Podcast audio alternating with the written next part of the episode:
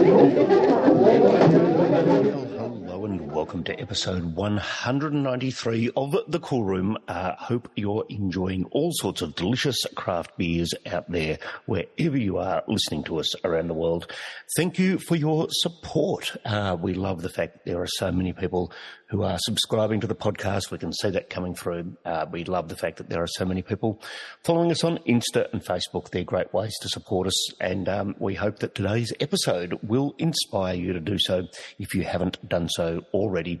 Uh, going to sit down and answer all of the big questions with our guests today, kicking off with whether it's Bowden Brewing or Bowden Brewing. And if that's the kind of issue that you think you might need a beer to help mull over, well, have we got a good deal for you? We have only three of these tasting packs left in our online store. The beers, as you'll hear, are delicious, and we'd love to have them out in your hands so that you can recline in your bean bags and enjoy the episode with the right beers in front of you.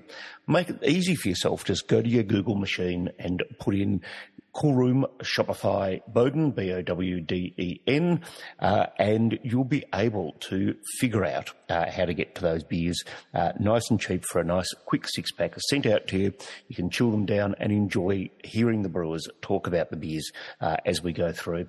Look, check out the other things that are there while you do. We've got some other great deals in store including the pack for our next online show, which will be with Seeker Brewing, and really looking forward to having them on board. Uh, the next episode that you'll hear will be the one with Deeds Brewing, and we've got some of the amazing Journey packs uh, still in our cool room store there. Really great value. And then after that, you'll be hearing us up at Bendigo on the Hop. Uh, that's tomorrow as I record. Uh, so really looking forward to catching up with lots of cool roomans up there in Bendigo. And not too far down the line, we're going to be doing our 200th episode. Uh, gives you an idea of how much editing I've got to do between now and when that's going to be coming out. But that's going to be out at Burnley Brewing uh, on the night of Friday, the 15th of September. Uh, some awesome beers lined up for that show. Burnley, really good friends of the podcast, obviously, who've been on many times around uh, this time of the year, around uh, Oktoberfest. So, really looking forward to being out there on the ground with our friends from Burnley to record our 200th episode. Really hoping we get a big crowd along for that one. Look, so many ways to be involved. Please tell your friends about the podcast. If you can, support us by buying some beer and um, listening in, liking and subscribing, liking us on Facebook, liking us on Insta, so you never miss out on any of the news of the things that we've got coming up. Look, let's get straight over to the show. Let's get into that cool room, Zoom room, uh, and get underway with this week's episode.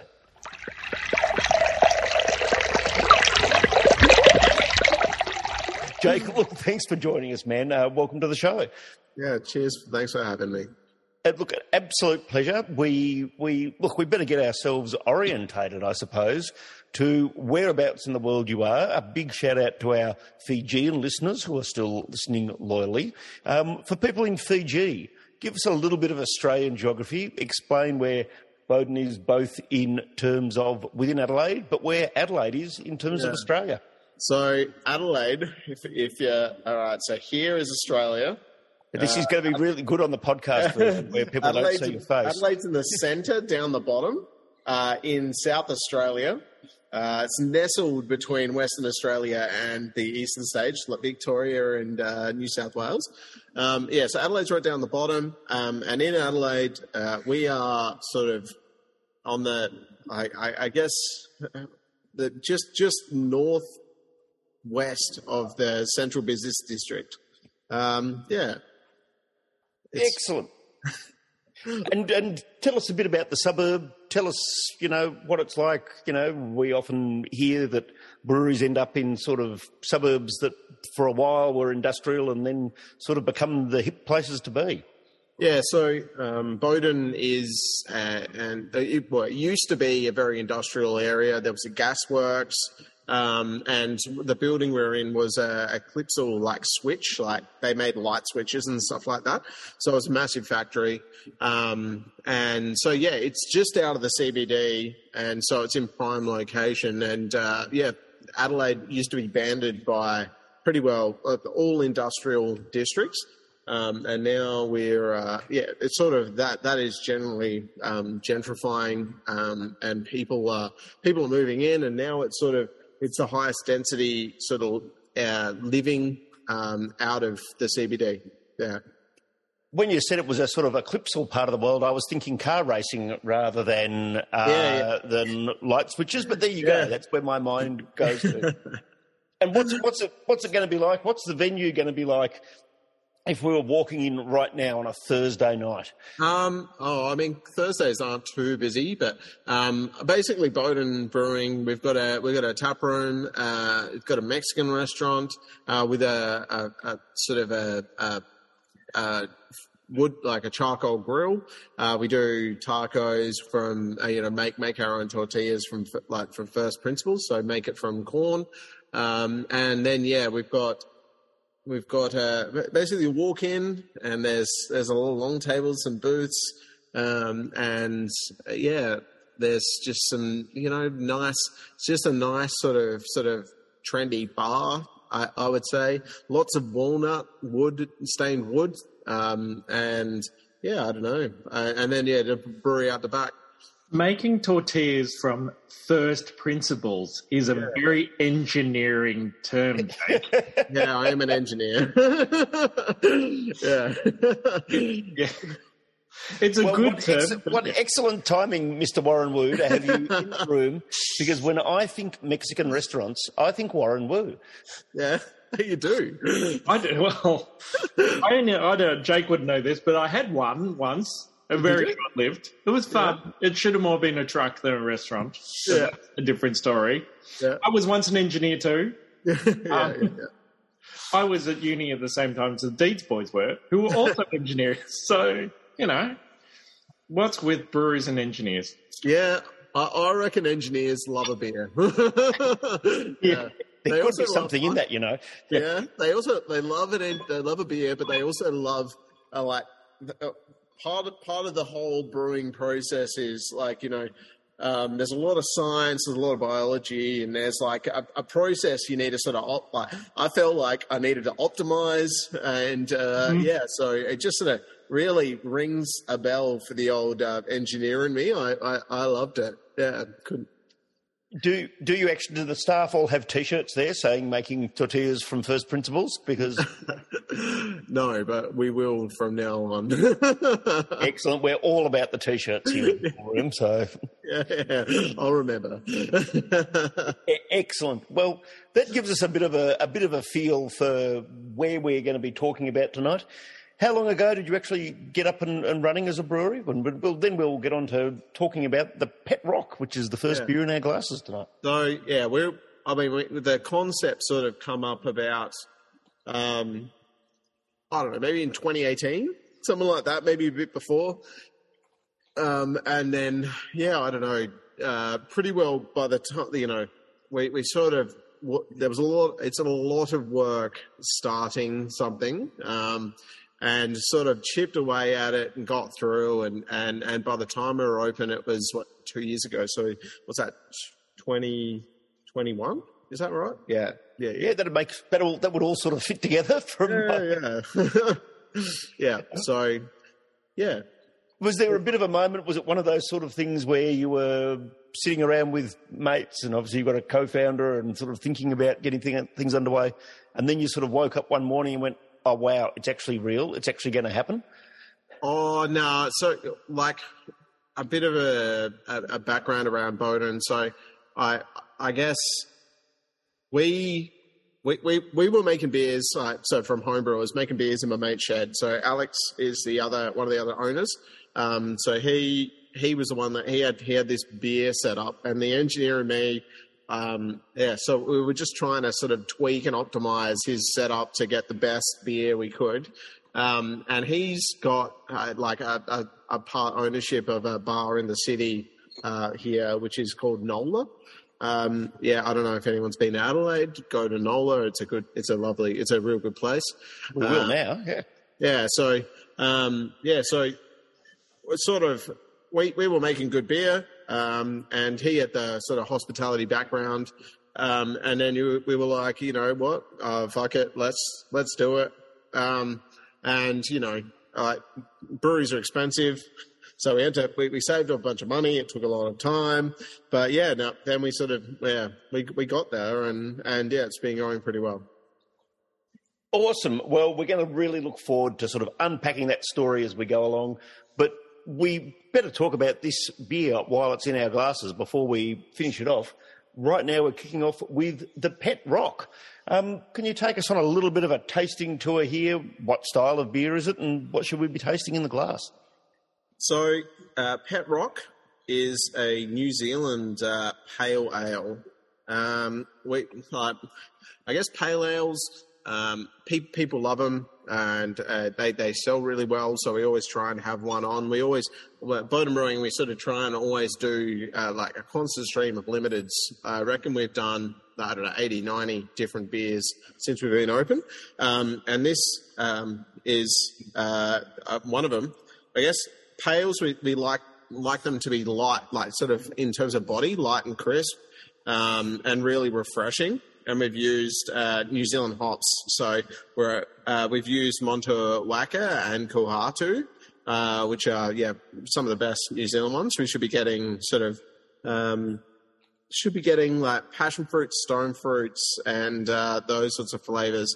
Um, and and if you look at the can design, that's one of the things we sort of we, we, we love is we wanted to call like we, we were just talking shit and we decided we'd call the beer pet rock and so we did a pet rock and we made it New Zealand by making it a sheep.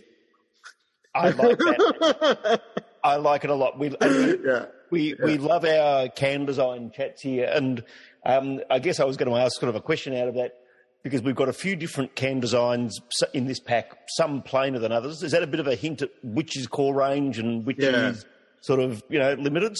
Yeah, so the core, I guess, is, is sort of this uh, this is an example of core um, for, for us. for those. Yeah, so this is the, the stout. It, want to, it doesn't need to be upside down. No, um, it needs to stand. It needs to stand. Like we wanted the cores to sort of stand out on a shelf in amongst um, a sea of colours and patterns and all these sorts of things. Because um, yeah, like beers, like bottle shops these days are very very like sort of overwhelming from a sensory sort of perspective. Um, and so we thought, you know, let's just say exactly what it is. Boom, stout. Boom. We got an IPA. Uh, so that cores are we got an IPA, a hazy, draft, and a uh, and a, a session. Um, and then we do seasonal uh, type uh, releases, like so seasonal cores we're calling them. So like the stout, and we do um, seasonal sours as well. So pretty well, we'll always have a uh, a sour on over the warmer months.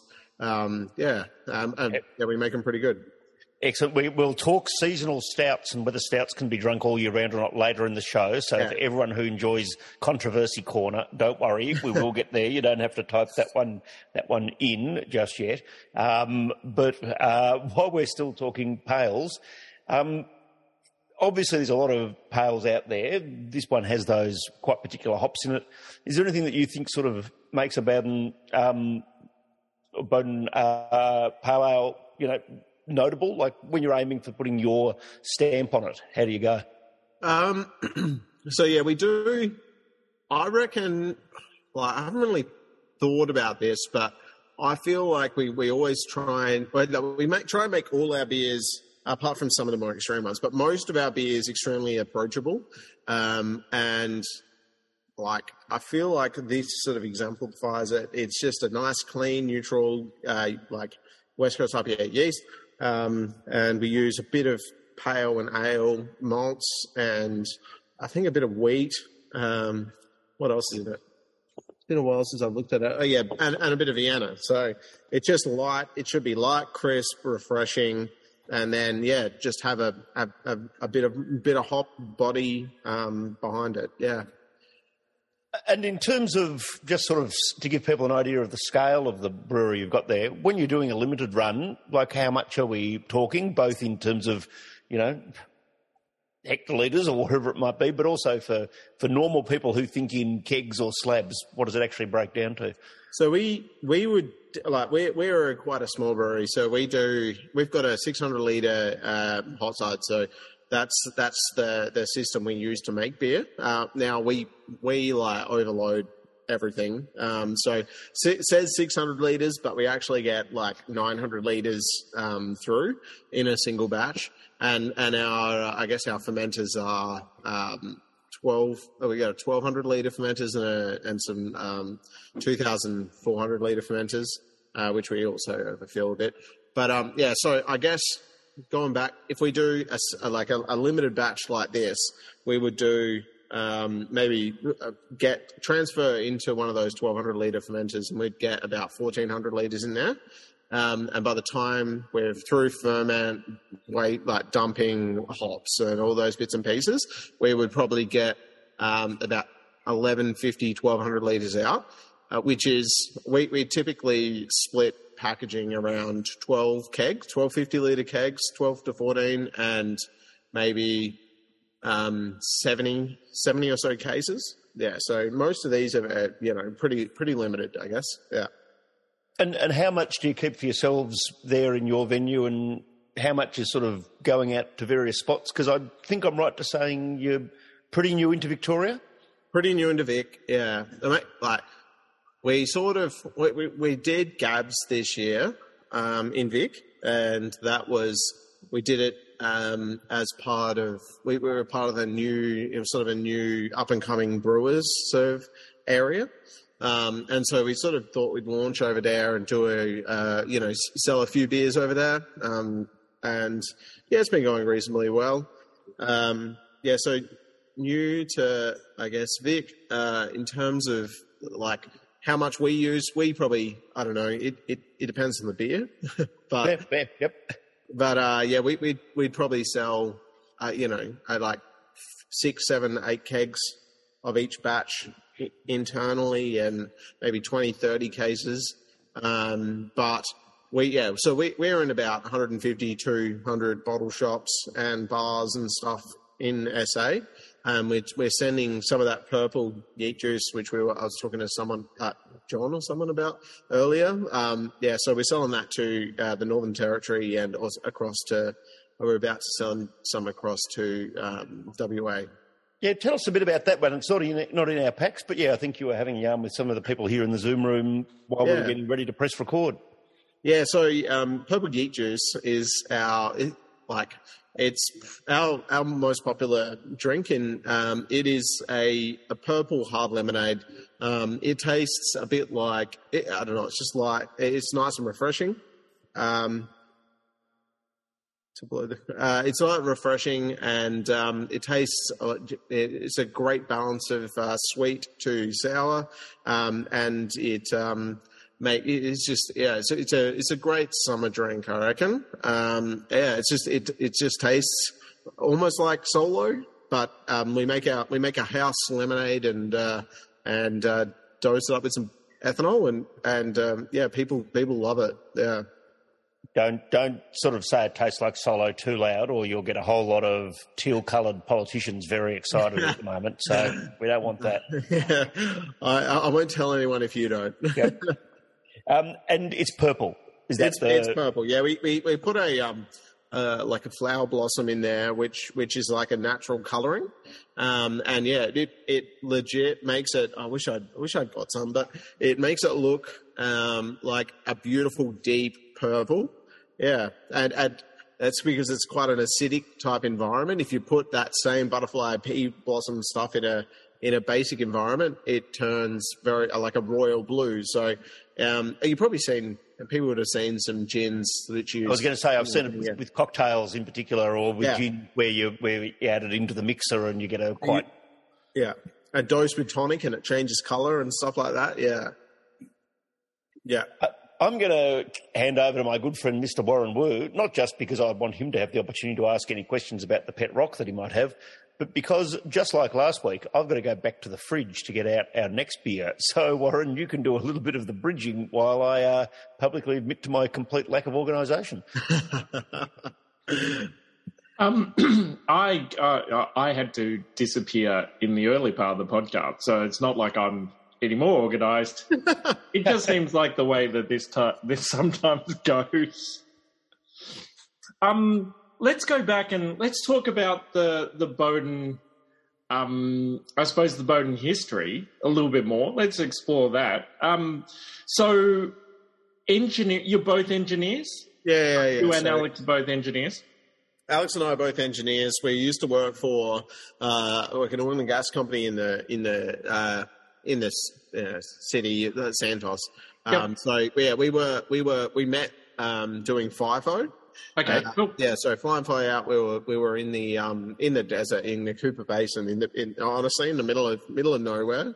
Uh, it's hot, it's dry. It was yeah, it it's a, a the probably the perfect location to to sort of earn a like a hard earned thirst, I guess. Yep. Um, but yeah, so we we were up we're up there, sort of met each other, and and you know we, we both did the same degree. Um, we're both aerospace engineers. Um, But yeah, we sort of did that, uh, and then yeah, sort of bonded bonded over a few beers out, out there, and and just work. And then I he he just uh, he he just built the most epic homebrew setup, um, and so did, we decided, you know, I, like I, he was like, yeah, come around for a brew. So we went around for a brew. And then all of a sudden, we were like, you know, we could do this. We could do it. We could do it professionally. Like, why not? Why not? And it turns out, like, I mean, we, we've done it su- uh, very successfully um, at, a, at a at a professional level, but there's a hell of a lot that you don't know. Yeah, it's sort of, you know, you sort of just, yeah, but we, yeah, we work it out. I, I think that's part of the thing about being an engineer. Like, you, um, you sort of, if you don't know something, you can sort of just bluff it and then like learn. yeah, yeah, absolutely.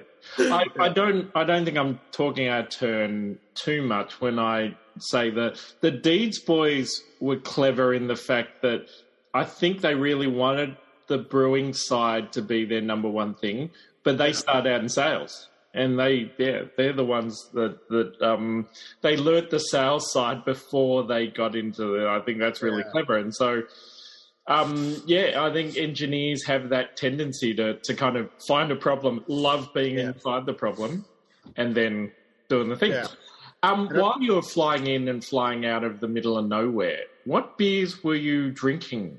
Well, I guess like there's there's all kinds of uh, all kinds of contracts with uh, bars, uh, Mhm. like you know that the bars up there and whatnot. Um, like, but yeah, ma- the main beer I, I drank when I was on site was Kil- Kilkenny. Oh yeah, Yeah, yeah, yeah, yeah. Well, you know, uh, uh, it's just a great beer, and we've actually done a knockoff. Uh, uh, it's it's better actually, but a knockoff of it uh, called Kilbenny.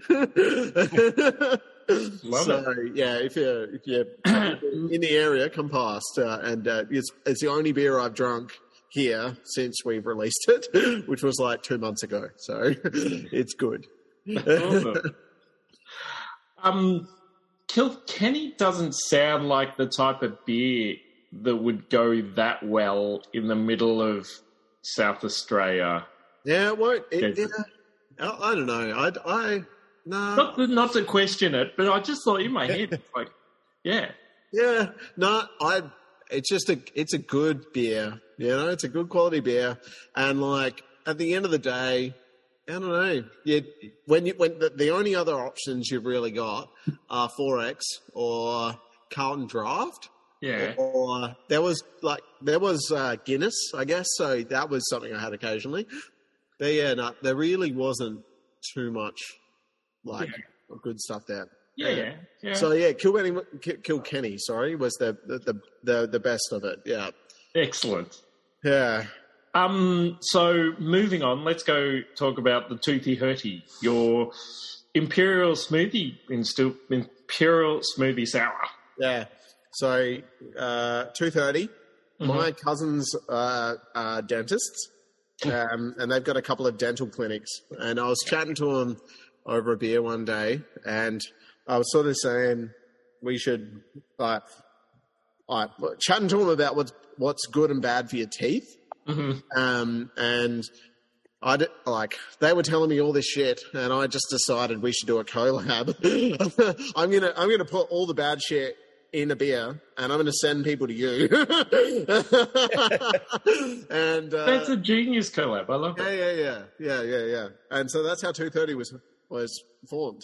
And you can see on the on the label, there's there's teeth being beaten up by some f- bad fruit. yeah. So yeah, it's a honestly, it, it was it's good. It, it was a good idea. Uh, Were the fruit choices specifically because of what because they they're do? bad for your teeth. Yeah. so Alright, yeah, bananas, uh, lemons, and pineapples are sh- really shit for your teeth. Apparently. I had no idea about bananas. I feel like Yeah. you know that Yeah, bananas is surprising. Apparently bananas. Yeah, I, who'd have thought? Who'd have thought? But I feel like it's soft. It's like I don't. But anyway, It's between your teeth. Like I know pineapple, the stringy bits get between your teeth, and then they get stuck there, and then bacteria comes and Yeah, starts eating it. Yeah. yeah, but no. Apparently bananas. Yeah, screw your teeth up. Yeah, Wow. like There you go. maybe they're real. They, they might be real sweet. I don't know. But then again, they, like pineapples are really sweet, aren't they? So Hmm. Yeah. That too. Well, I feel like we've sort of we've started to preempt the discussion about what's going to be in the glass when we're tasting it. But hmm. can you sort of give us a bit of a, a feel for what we should be experiencing when we have this in front of us? You know, first of all on the nose and then into the glass. Yeah, so um, I guess two thirty. Like, so we we kettle sour all our sours here, uh, we we do sours really. Like, I, would say, I mean, I'm biased, but I think we do sours as good as anyone.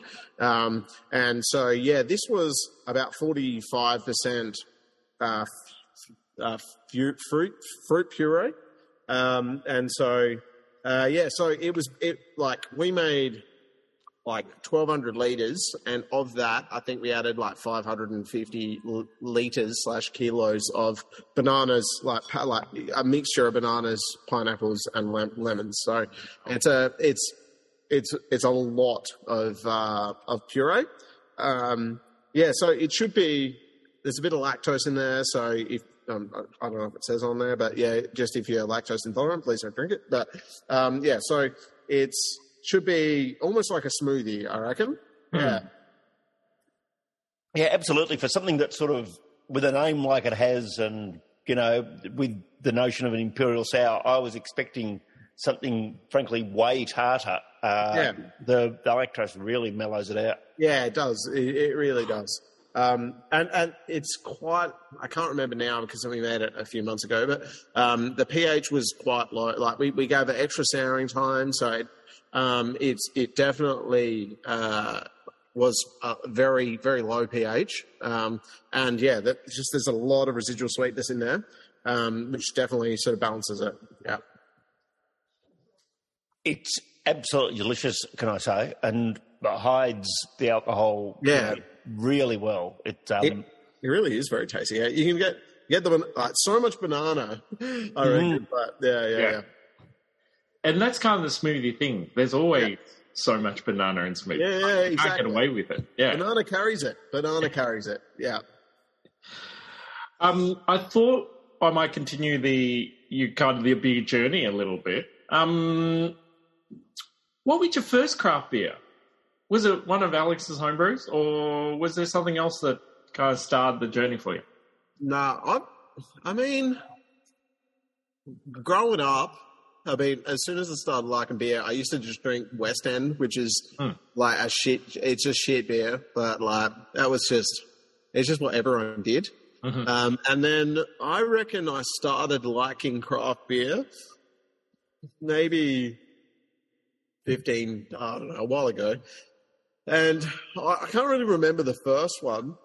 But I remember going to the the Wheat Chief Hotel here, uh, which is uh, like a bit of a craft beer institution, Mhm. and um, sorry, and they they they always had so much wacky shit on. It was so it was just always good. I can't remember exactly what I was drinking, but um, that would be the place that I I sort of remember the first time I really remember um, sort of enjoying craft beer. And then as soon as I started that, I just wasn't able to go back. Like I really struggled going back to the the, the commercial, uh, like mass produced sort of beers. Mhm. Um, yeah, and then yeah, then flash forward probably five, ten years or whatever it was.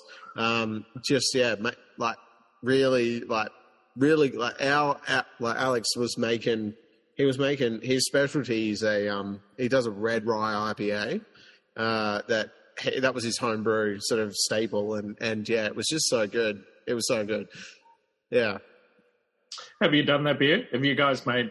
Do you guys? Yeah, I think we made. I think we made it once. It was real, like real heavy on Chinook uh, hops, um, and yeah, like uh, it was just a small batch. So we've got we've got here. We've we've also got two um, one one hundred and twenty liter fermenters. So we use them for all their more interesting sort of wacky type stuff. Um, and yeah, I think we did we did a batch of that uh, as we first opened, and yeah, it was it was yeah well received.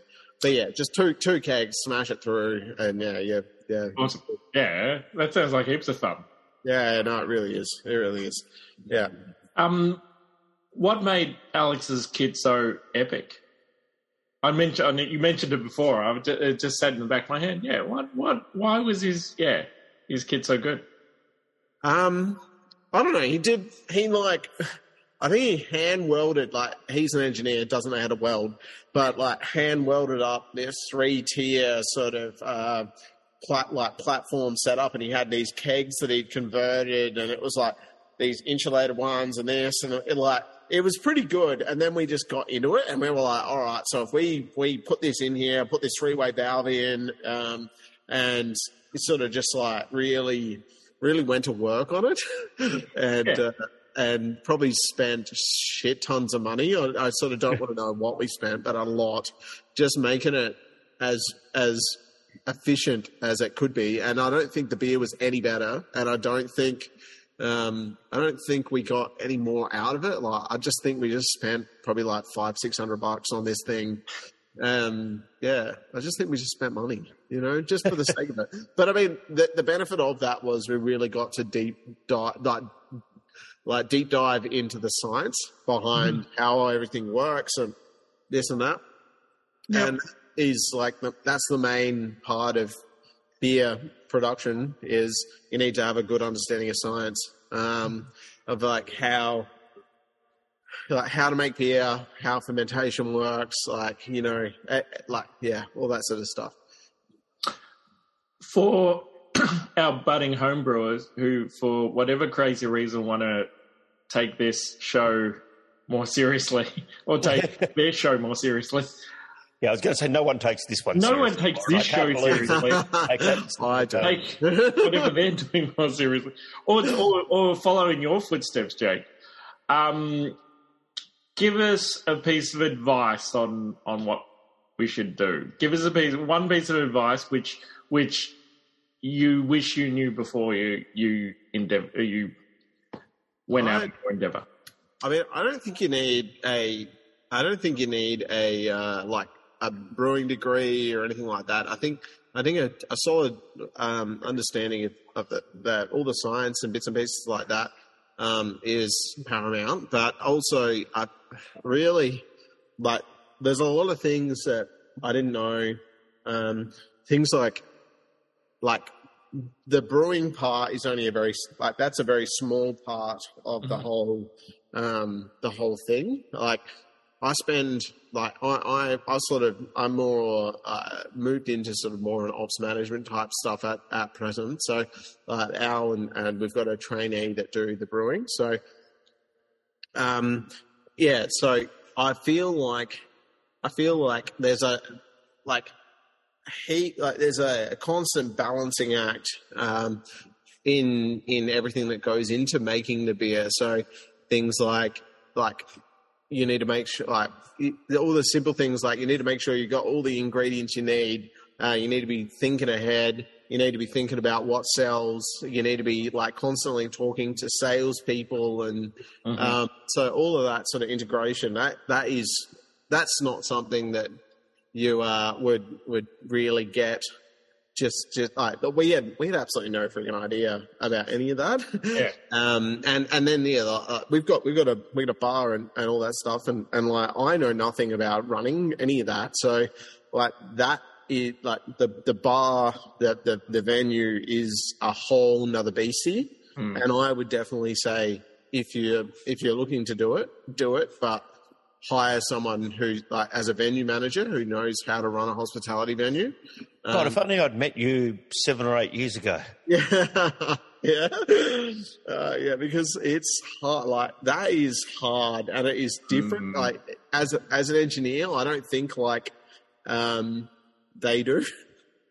you know, like yeah, it's it's a yeah, yeah, it's good.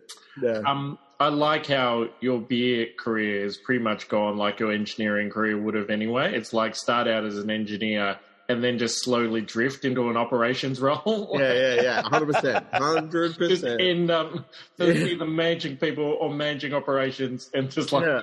I'm, and all of a sudden, I'm hurting cats. At one point, I was I had pro I was mildly project managing some things, and and and I had a Yeah. cat program, and now I'm yeah I'm ops management. Boom. yeah yeah, and in a brewery, not like it's some sort of mining operation. Yeah. Yeah, well, I mean, I'd probably make more money doing mining operation like management. Yeah, yeah, but would you love what you were doing? Is I don't know. Actually, this was a dangerous question to ask. Yeah, would you? I wouldn't love it as much. I honestly like I, I every day I come in and it's it's hard, but like there's always a different sort of um, different issue, you know, like problem you're solving, and it's um, I mean I sort of got that at uh, doing the mining thing, but this is like this is great, and I the fact that you constantly you you solve a problem and you see the you see the benefit coming out of it, like it really makes it really makes you ha- happy. Yeah. Um, what is your favorite piece of kit at the brewery? We've talked a little bit about home brewing, but on the on the big scale, Yeah. Is there a special one? Because some people have that one that they were, you know, always hanging out for, and then finally they got the chance to get their paws on that special thing that. I'm waiting for the day a Populates, brewer uh, just goes an Excel spreadsheet.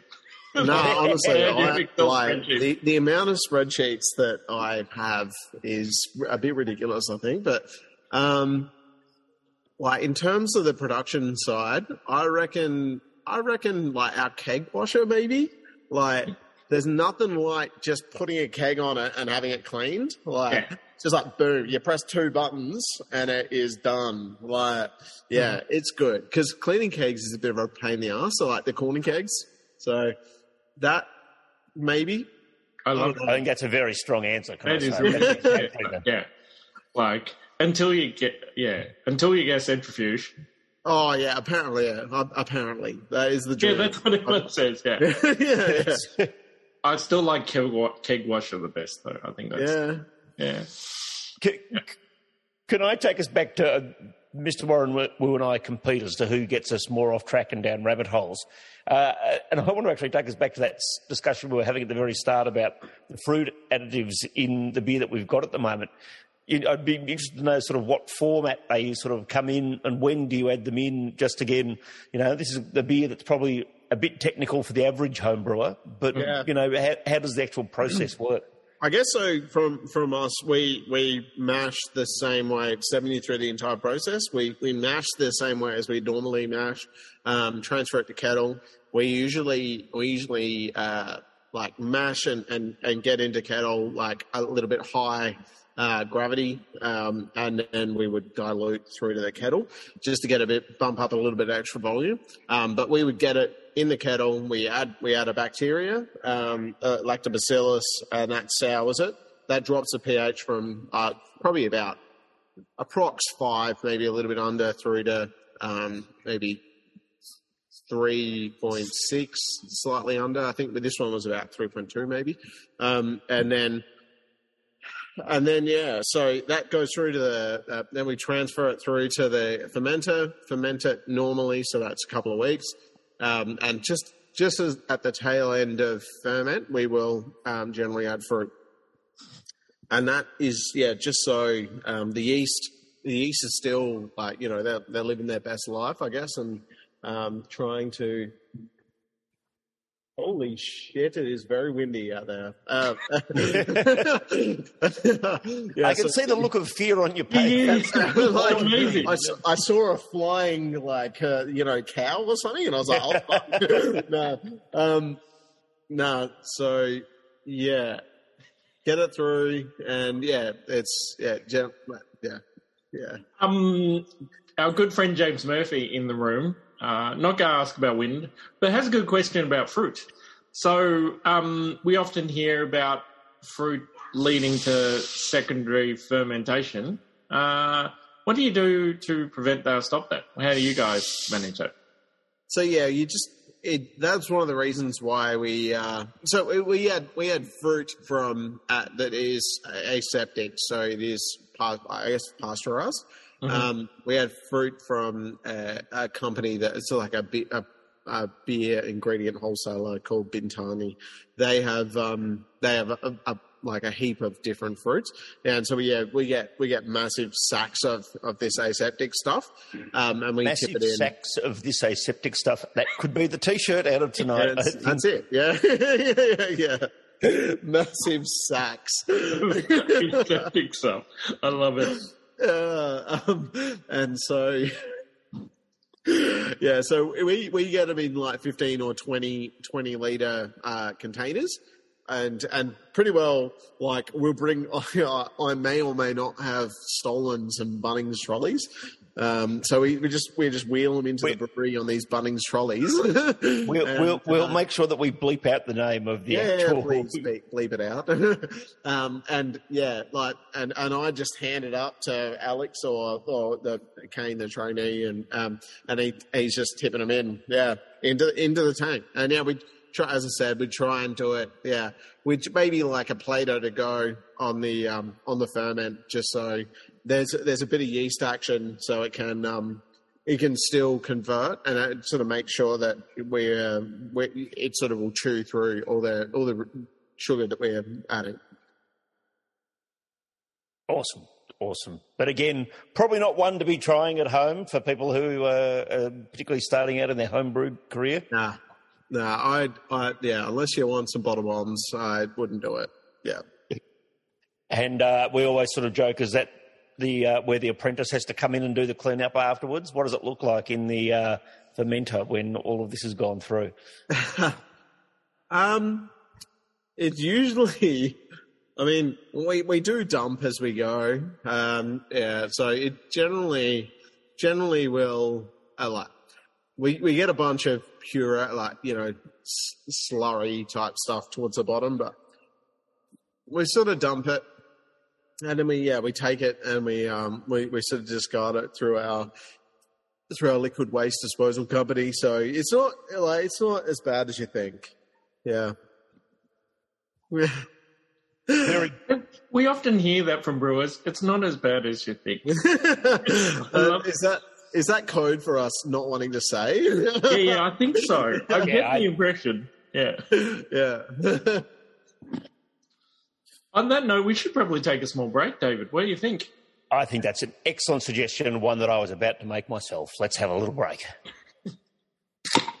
well, here we are. We're back and we're still chatting with Jake. We're about to get underway with the stout. Uh, I've poured this into the glass. It looks absolutely magnificent. It's, uh, it's stout season. We'll get onto that conversation, I promise, in a few seconds' time. But Jake, do you want to run us through again what you should be tasting in the glass, how it should be looking? Give us a little bit of a feel for what we're dealing with here.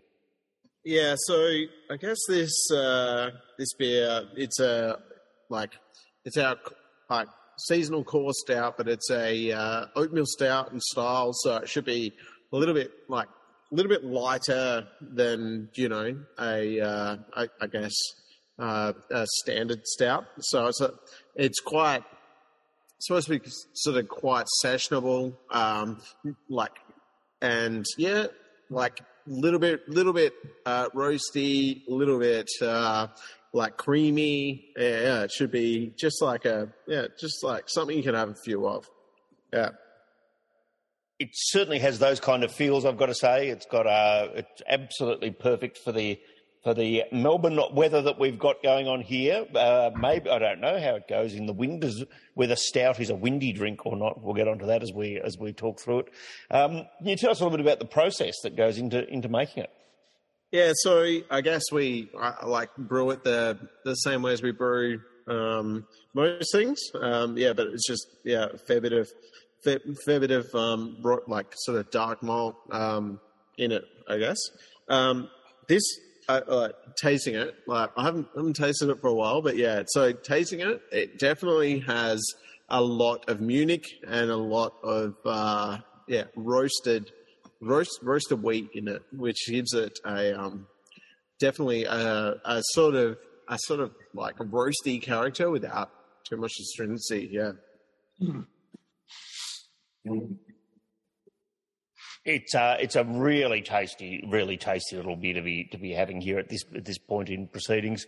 Uh, a stout's popular over in SA. We're talking about sort of you know it's funny because last week we were chatting with uh, Behemoth over in New Zealand and talking about sort of you know that there's a difference in style between New Zealand and Australia, even though you know very close sort of neighbours. Is it different styles? Do you think appeal over in Adelaide to what we might experience over here in Melbourne? People people like us stout as soon as it hits. Um, I actually, I, I, like, I pulled all this data, like the engineer in me.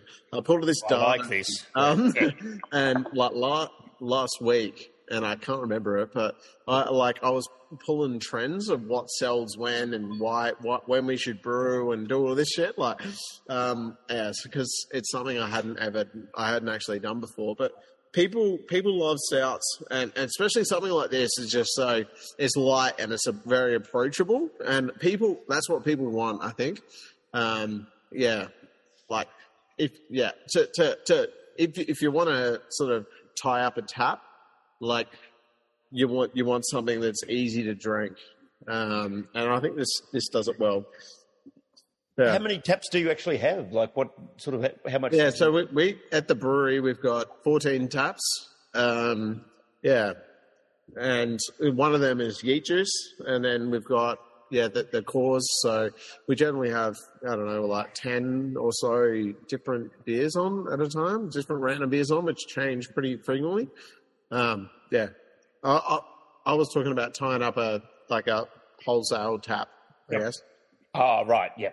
Yeah. How much? How much does your tap room dictate what you guys make in the brewery? Uh, do Do you get a lot of? Do you take in all that feedback and try to and try to um, replicate what you hear? Yeah. So we we definitely. I mean, uh, like constantly learning and um, like working out what works and what doesn't. But um, initially, taproom was all the feedback like you know like we like constantly iterate but like I'm keen keen to learn and improve so we yeah the, the the tap room was was where it was all at initially and now I sort of like we sort of looked a little bit like that's that's the main one but we're sort of looking a little bit more um a little bit more sort of bigger with with with our feed what, what feedback we take on from a lot of wholesale people and do all that sort of stuff. Yeah, so I recommend we're we're like in we're like in I don't know like 150 200 locations in in SA. So there's a yeah it, it, there's a a lot a lot of people a lot of different things you need to balance. I guess. Um, here's an indulgent little question because I actually really like Kilkenny, and yeah. with the Kilbenny, is it it, have you got it on on nitrous sure. oxide? And, yeah, it's on nitro. And yeah. then and, and yeah, you've got yeah, the frothy tap. tap. Yeah, yeah, yeah. Oh, it's, it's poured the exact same way, and it is. It's just so like it is so malty, and it's just like oh, it's it's a flavor explosion. I I like I'm biased, but I fucking love it. Yeah, I I think done right, it's a really great one which no one has really explored. Yeah, in the craft world. I feel I wish like I could can it. I wish I could can it. I can't can it because um, you I, don't have a widget. I don't have. I don't have any. Like my canning machine can't do nitro. Yeah, yeah no widget. Yeah. So, um, have you ever tried putting your stout through the through nitro and on a and on a frothing tap? We we haven't done that yet. Um, to be honest, like to, to make a like you can't just take a keg that is Hmm. supposed to be for like CO two carb and then tweak it to make it like without a bit of fucking around. Like Yep. um, we need to we need to purge all the the gas pressure and this and that. Um, yeah, so we haven't done that yet because there hasn't really been a demand for it. Because yeah, that uh, honestly, Kilbenny Kilbenny's tap just it sells good. Yeah, Yeah. I don't know what the fuck we'll do when it's done because I'll be like so sad. Brew it again. Oh yeah, probably, yeah. Surely, like for so for me personally, and this might describe all my business failures, but you're the owner of the business. Yeah, Occasionally, you just go go fuck it. I gotta treat my. Yeah, Is that what you're saying? yeah. yeah, yeah. I think, like- I, I, I deserve this. I'm brewing Kilbenny again. I've I've spoken to Davydd about this before. Like, we're I, there, there's some really great pubs we've visited, and there's a, a- one or two of them are so busy that the owner can't just sit there drinking beer, enjoying the tap, the beautiful range of beers that they've got on, because they're just constantly getting screwed over by the amount of work there is. Or constantly, he can't sit there and can't choose the beers meticulously that he's got on those taps because there's so much. But occasionally, I think, as a business owner, and this is a real big tangent, you just go, go, fuck it. I want use that little little 200 liter brew kit and just go. yeah, no. you do I think, again. I honestly think we like we we brewed like twelve hundred liters of this, Mm-hmm. and um and we like like when you serve a beer on nitro, like Yep. you need you need a bar that or, or someone like a wholesaler that can pour it with nitro, which is Yep. what really does limit the amount of place, places you can sell to. Mm-hmm. Um, and like I don't know, we brewed it probably three, four months ago, and I reckon we've only got like three or four kegs left. So, like, it's obviously it's it's definitely sold really well, and so I feel like I feel like it it, it makes sense to do it. Yeah. Uh, but like that, I should. I almost feel like I should not brew it again, just so I A, magical moment in time. not Like, oh, yeah. no, no. It's just because I drink it too much and I, I'm getting fat. like, yeah, too much carbs in your diet. yeah, it's, it's it's too much sweetness. Like, uh, uh, yeah, Oh, it's terrific. I love it. I love it. Um, okay, so it looks like you guys brew like amongst a really broad range of styles. and I'm just about to ask the same question again. Why Davydd's on mute, which is part of the reason why I'm struggling. Because like he normally chimes in with something really interesting to say.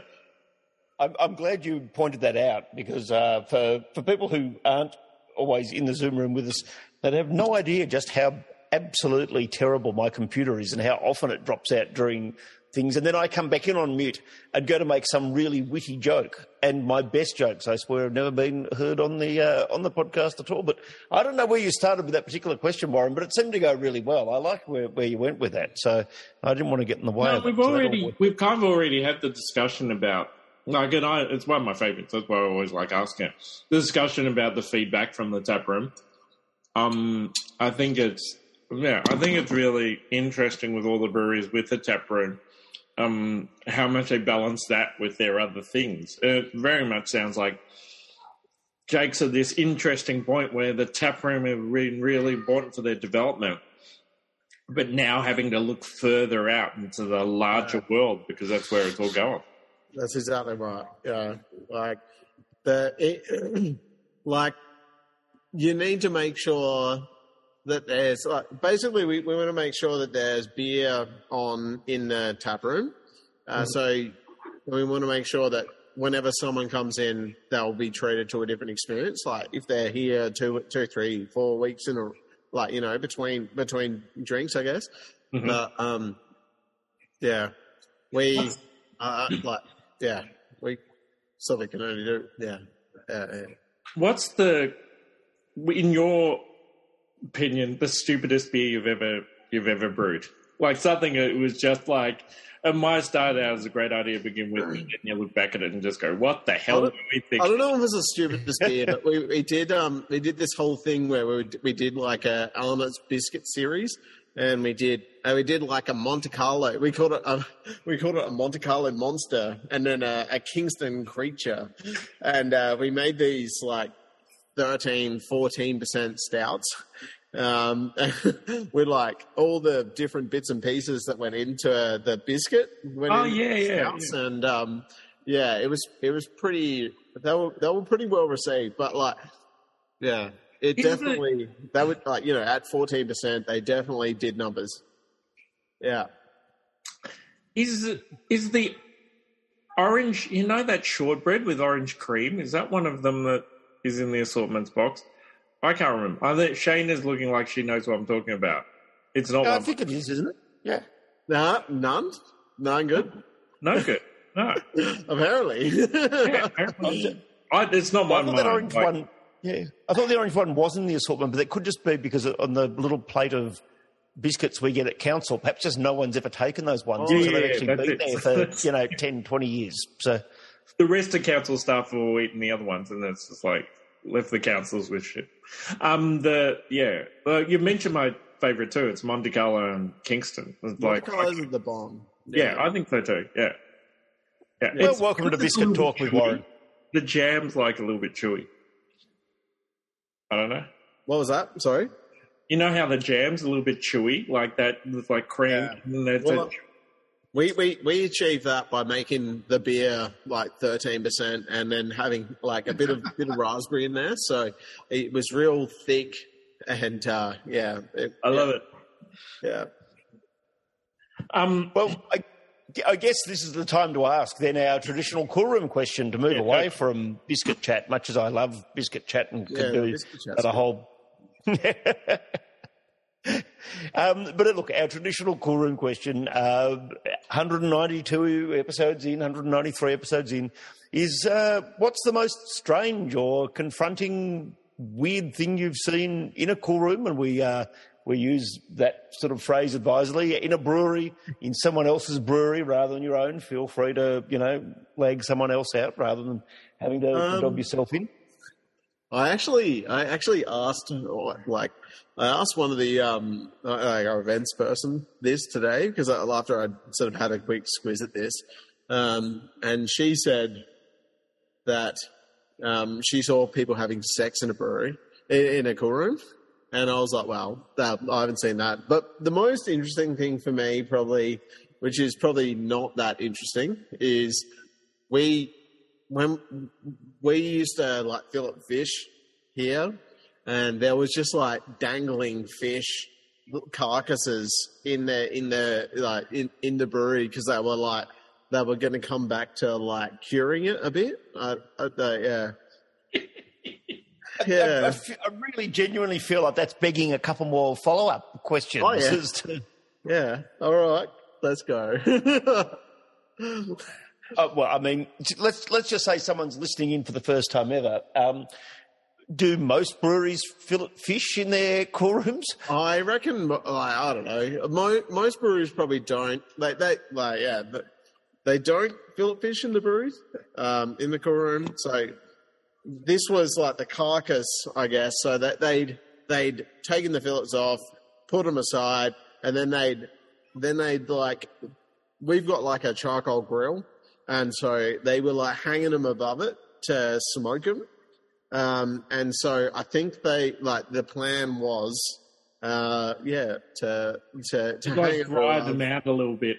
Yeah, yeah, yeah. Dry them out, hang them up, and smoke them, and then use them for whatever the, they want us to use them for. Maybe like I don't know, maybe stock. Or, I'm not sure, but yeah, I don't know. I'm not a Well, chef. this is really your wheelhouse, uh, Warren. This feels like your wheelhouse. You're you're our expert when it comes to fish and cool rooms. So, Expert when it comes to fish.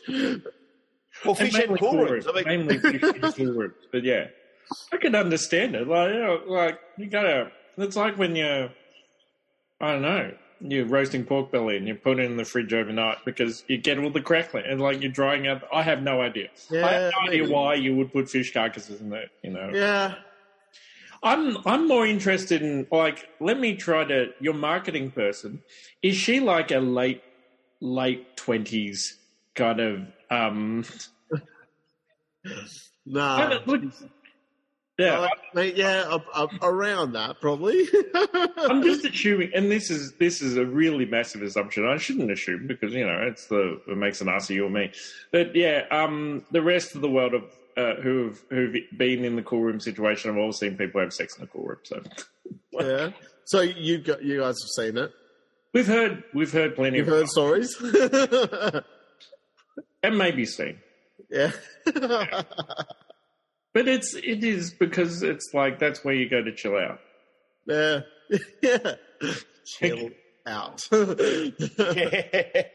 Um, did we've we we normally have uh, audience questions. And I think Yeah, I think Shayna, Shayna had a question for you, Warren, and then we might get a, a few audience questions in for Jake, I think. Oh, Sh- now denying that she did. I thought Shayna was very interested in finding out what you were eating, Warren. That was going to give her the opportunity to. Oh, yeah, really? no, to- no, I was actually wondering that too. Sorry, It looked um, good. it looked it- really good. But yes, was- it's an audience hungry. question from Jake. It was it was um yeah. So I was I've been running a little bit late today. So yeah, spaghetti bolognese, which is our Thursday thing. That's the Um, go. Yeah, it's pretty a little bit pre pre carb loading for the weekend, which is full of running around and needing carbohydrates. I think. Yeah. Yeah, and there was a much also more responsible bit of parenting and your cooking than what I came up with tonight, Warren. So I congratulate you for that. what did you come? Oh no, I did see that. Was it was it a burger made with a chocolate donut as the bun?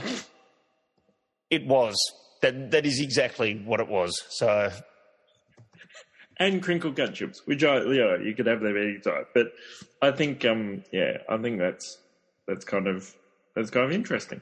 I think you should try to. I think we should wind this up because Jake doesn't need to hear about our elaborate dieting. Although I did make the bear um crisp omelette, so I mean, even with my Facebook friends, it was tasty and delicious. And yeah, I can. I've still got chops. I've still got kitchen And- chops. I've got all the ingredients. I'm doing it this weekend with a special twist of my own, but I'm not going to reveal that right here, right now. There you go. Let us say a big, big thank you to Jake, who, as you say, didn't come on for biscuit talk, didn't come on for omelette talk, uh, came on to talk about his delicious beers and to tell the story of the brewery. Uh, Jake, for people who want to keep up to date with all of the socials so that they can continue to learn more, hear about exciting new releases, and particularly come and visit and have some of those things that you've got on tap there, um, whereabouts should people be following? Yeah, I guess get onto Bowden Brewing on Instagram and Facebook and all that sort of stuff. Yeah. Yeah. I thought you might yell out the actual handles, but I guess if we just type At- it into our Google At Bowden machines, Brewing? I don't know. Uh, To be honest, I don't really know. That's why we have twenty-something-year-olds who have Yeah, have exactly. people having sex in cool rooms because we Yeah, yeah, just yeah, yeah I understand. We get it, Jake. Yeah. Well, look, a big thank you to being on the show. A big thank you to everyone who's here in the Zoom room uh, with us here on a Thursday night. And we look forward to sitting around after we've turned the recording off and enjoying a few more of the beers in the pack, which are, of course, available in our online store. yeah Thanks very much, Jake. Thanks, No Jake. worries. Cheers.